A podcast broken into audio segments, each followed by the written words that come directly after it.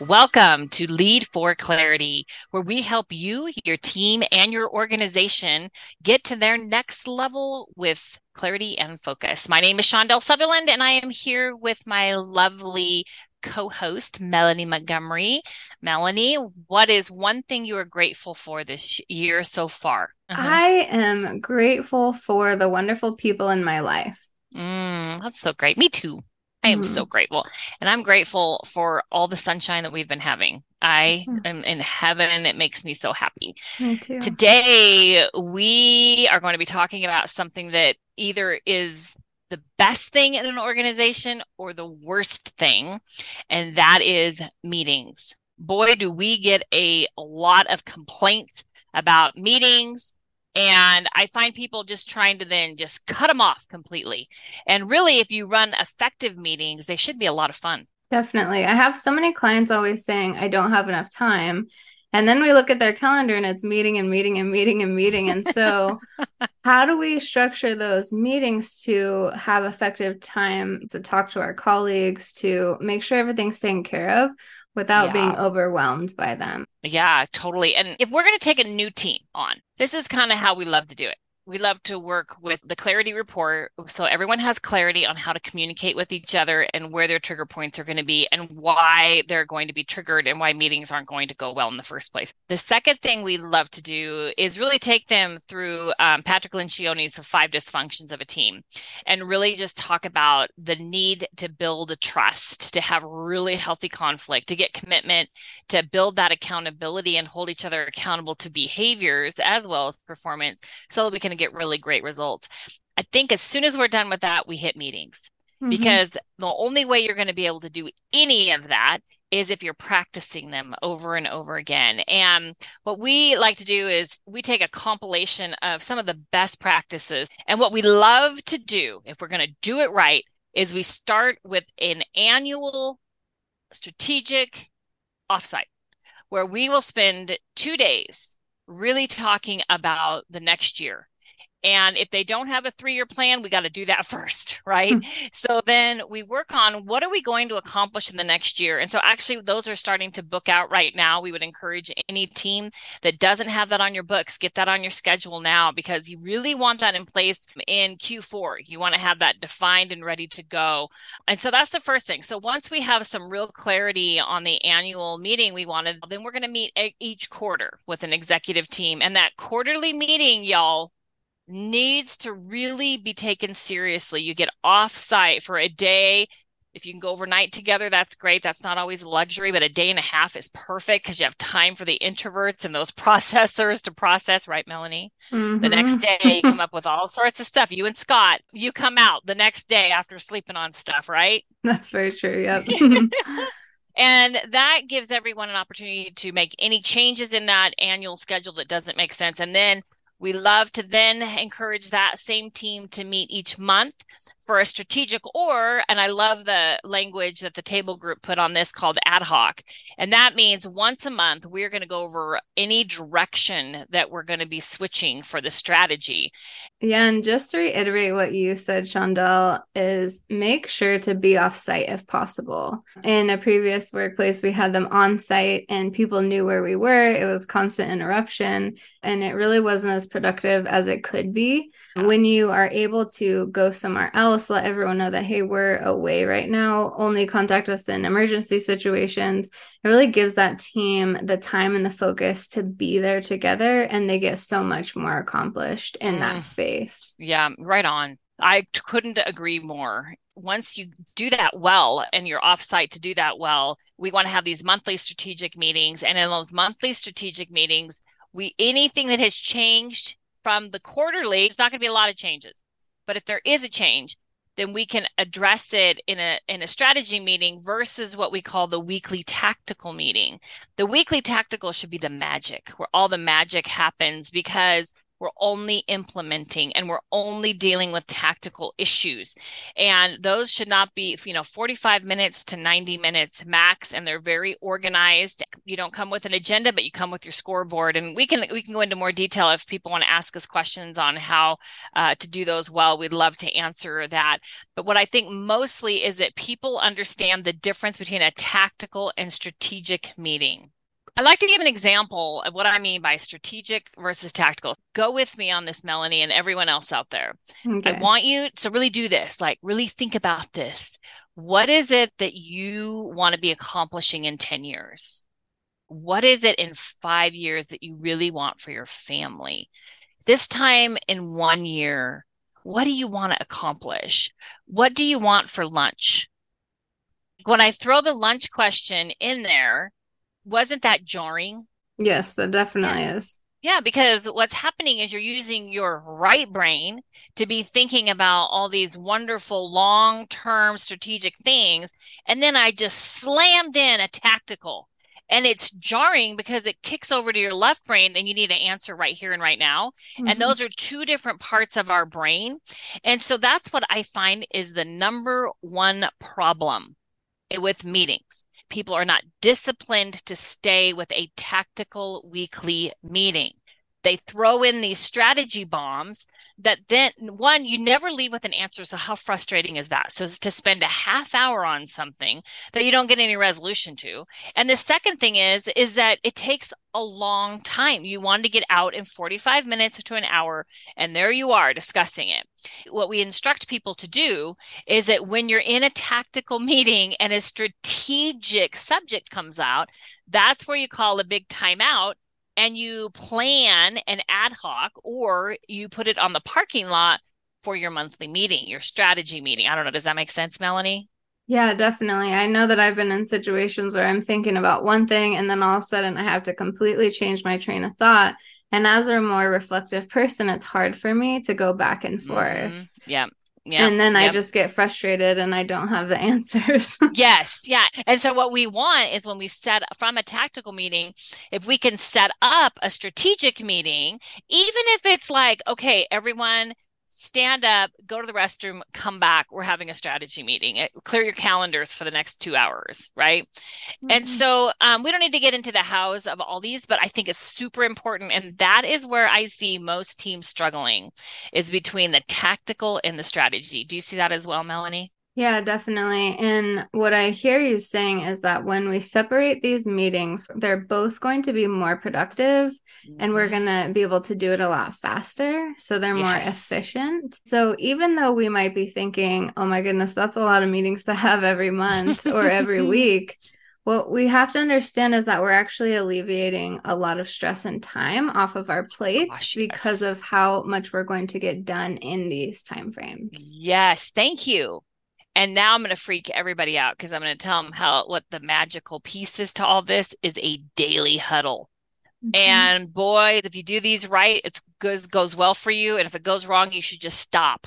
I'll get in there and go, no, it's taking too long. You're talking about too many things. The daily huddle, uh, eh, or you can call it the stand up meeting. The Ritz Carlton does this. So many organizations do this to mm-hmm. begin mm-hmm. a shift, a day, or even end a day to prepare for the next day. And that is where you take seven minutes, maybe give or take a few, and each person goes along and says, number one, what are your wins? Number two, what are you working on? And number three, any stuck points. And it's that fast and that quick. And it, if you think about it, it's like the ticker box that while you're watching the news and it goes by and it gives you just this one highlight of what's happening in the world.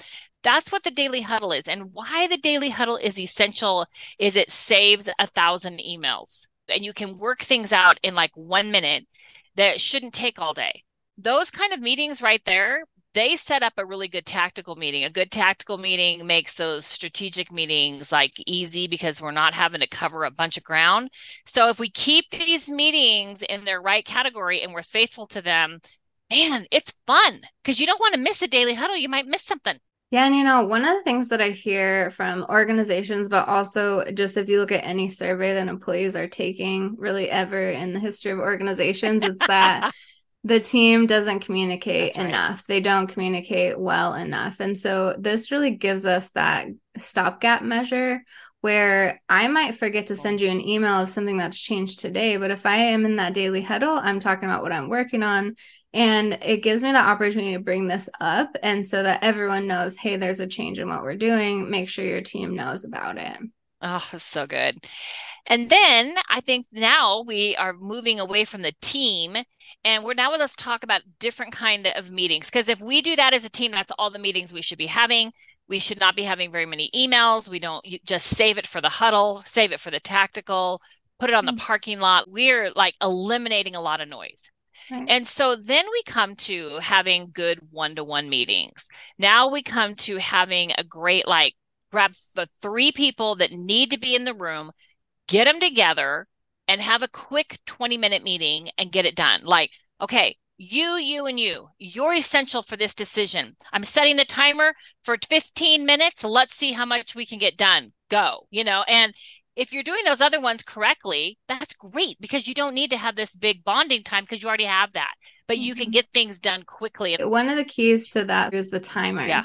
Because yes. if you're like me, you could sit there and talk about something forever, especially if you're passionate about it. So set that timer and really stick to it and say, okay, Good. we've hit our time. Let's make a decision and move on. I love it. Okay, so let's take the one on one. So, Melanie, you're like the master. Why don't you give our listeners, for who are busy and running fast teams, how they can have really effective one to one meetings? Yeah, well, first, I want to talk a little bit about why it's important to have one on one meetings mm-hmm. because I hear a lot from leaders I don't have time to meet with everyone that reports to me. But they're so important for a few reasons. Is number one, we have a space to talk through things. So if I have questions, if they have questions, we have that space already there. A lot of times things can fall between the cracks because we just aren't communicating, we aren't sitting down and having those conversations. The second thing is that it's a really, really great opportunity to build a relationship. I think that one of the biggest components of these one on ones is not just what you're talking about, but just having a space to get to know each other. So that you're really talking about who you are, what you're struggling with, what's going on in your life, and really getting to know those individuals. And then you have an idea of if they're stressed, if they're struggling with something where you can help and creating that space where they can just be open. I know I've had a lot of relationships with my boss where if we had a meeting, I was intimidated because the only time we talk is when they tell me that they want me to do something differently. Mm-hmm. And so that space yeah. wasn't really comfortable. And so when I can create a space where I can just have that conversation and they're inviting me to do so, I now am building that relationships where I don't feel uncomfortable going to my boss to ask for something or tell him something because we have that space already created. Mm, so, so it's so, so, so important. And then it gives you an opportunity to coach, which is really important. It gives you that space and time to really help them by teaching and walking them through things. Mm-hmm. So I think a really good rule of thumb is to not have much of an agenda on your one on one and that you allow your direct report to set the agenda if they have things to talk about. You ask them, What do you have for me today? And really let them guide the meeting. And then at some point, if you have things that you need to talk through, you have to do items or you want to check in on different things, then you talk through, but you really let them lead and let them ask their questions, talk about what they need to do, and really build in a check in of how are you feeling, how are you doing, and ask those questions that are not just, you know, when are you going to have this done? But what's going on in your life? How are you feeling? Yeah. Build in those personal questions. Absolutely. And you know what comes to me when you're when you're in that personal space, the thing you could do of coming with an agenda is all the things they've done right. Mm-hmm. and really making sure that you highlight those things and that you're aware of them and asking about hey how did your daughter's ballet go you know just being known mm-hmm. is a big part of being really happy at work, you know, and knowing that you matter. Like, how is their work helping you or helping someone else in the organization? Can you keep saying that over and over again, how important they are, how necessary? Mm-hmm. It is interesting because um, we have just a top rate person here that works at the bowling alley with us. And who knows what she does for the bowling alley, but what she does for me is uh, provides me free time. She provides me space. And like I'm constantly, she even cooks for me because she's in the kitchen. Like mm. I am constantly able to let her know how her work is impacting me. Mm-hmm. And that's so great how wonderful that is. I try to tell you that too, mm-hmm. Melanie. You take so much off my plate. Thank you. You know, and mm-hmm. it's easy for me because I just think that way. But I think some people don't think that way and it would be helpful. Yeah, definitely. That's a really good point because I know that a lot of people they don't think about telling people how much they appreciate them. I in my career struggled with that because I thought that everyone just knew. um, yes, I feel like yes. you should be able to read my mind, right? Um, yes. But I had to really make sure that I was doing that because if I wasn't saying it, they weren't getting that positive reinforcement that they need. And I think another magical key to the one on one is asking this question at the end, but throughout as much as needed is how can I support you in what yeah. you're doing? How can so I support good. you? How can I help you? And make sure that you are there to support and guide them and that they know that they can ask you for help. Mm, so good. So good, Melanie. And I think that really gives a good opportunity for us to then check in on the projects that they're working on, what they're struggling with, and have any conversations about things that they need help with. Like maybe they're working on a project and they're stuck and they need to brainstorm, or they have a difficult team member that they're supervising that they need advice on how to handle. You really create that space to have more informal conversations about things that are very important to what they're doing. Mm, I love it. I love it.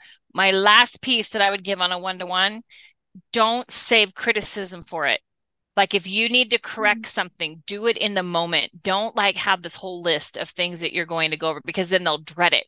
If something comes up organically, great. But like if there's something that needs to be coached in the moment, coach it in the moment. Absolutely. I think that these meetings shouldn't be spaces where you just tell them all the things that they've done yeah, wrong and get frustrated no with them. It's that opportunity to create space. When you're able to coach something in the moment, it really helps them understand and change directions versus feeling like, oh, you're just going to hold on to all these things until we sit yeah. down together. Yeah. And I'm mm-hmm. always a big fan of that emotional account that we all have with each other. And you got to make a lot of deposits to be able to take a withdrawal. These are building, building, building. So if you, these meetings are done well, and you have so many deposits then in the moment when you need to take a withdrawal because you need to correct it's not gonna it's not gonna hurt that much yeah i read a statistic for every one negative comment that you make you have to make six positive ones mm-hmm. in order to get back to zero. So yep. in order to get back to neutral. So if I tell you, hey, I need you to do this differently, that comment has to be offset by six positive comments just to make you feel like everything's okay. Yep. Gosh, that's crazy, isn't it? And it's so true. And for y'all, if it's me, it's 10. Just want y'all to know. All right, Melanie. Well, let's land this plane because uh, I think we could go on and on about meetings. And I would welcome you, listeners. Please give us your woes, your questions, your problems with meetings so that we can address them in future podcasts. We really love talking about this. And I'll tell you, as we do organizational health and we work with teams, the meetings are a big deal. They just mm-hmm. really are. And I think people just need help. Melanie, you and I sit in on meetings for the first quarter, just trying to help and coach and make sure they're going to be healthy and functional. And so we really want to make sure that we set you up for success to do these things. While it might be simple, it's not easy. Yeah, definitely. And I think the key here and with everything is to really be intentional with everything yeah. that you do and don't mm-hmm. just go through the motions of oh we have to have a weekly meeting to have a weekly meeting be intentional about what you're doing yeah. there and why you're doing it otherwise it just turns into a waste of time yeah, I love it. Well, we are going to take a break from recording because we're going to go enjoy that Pacific Northwest sunshine in this Northern California hiking season. And everyone are out on uh, vacations and the kids are going back to school. And then we're going to jump back into our new season um, when the calendar changes to September. And we're super excited about it. We want your questions in the meantime. We just want to design this next season around your questions. I mean, you're the listeners. Like we do this for you and we love you. And so if you have a subject or a topic, any kind of thing that would really benefit you and your organization leadership, your parenting, your life college bound self, just send it in and we would love to answer it going forward. Until then, have the best rest of your summer. And as always, be the best you can be today. Bye bye.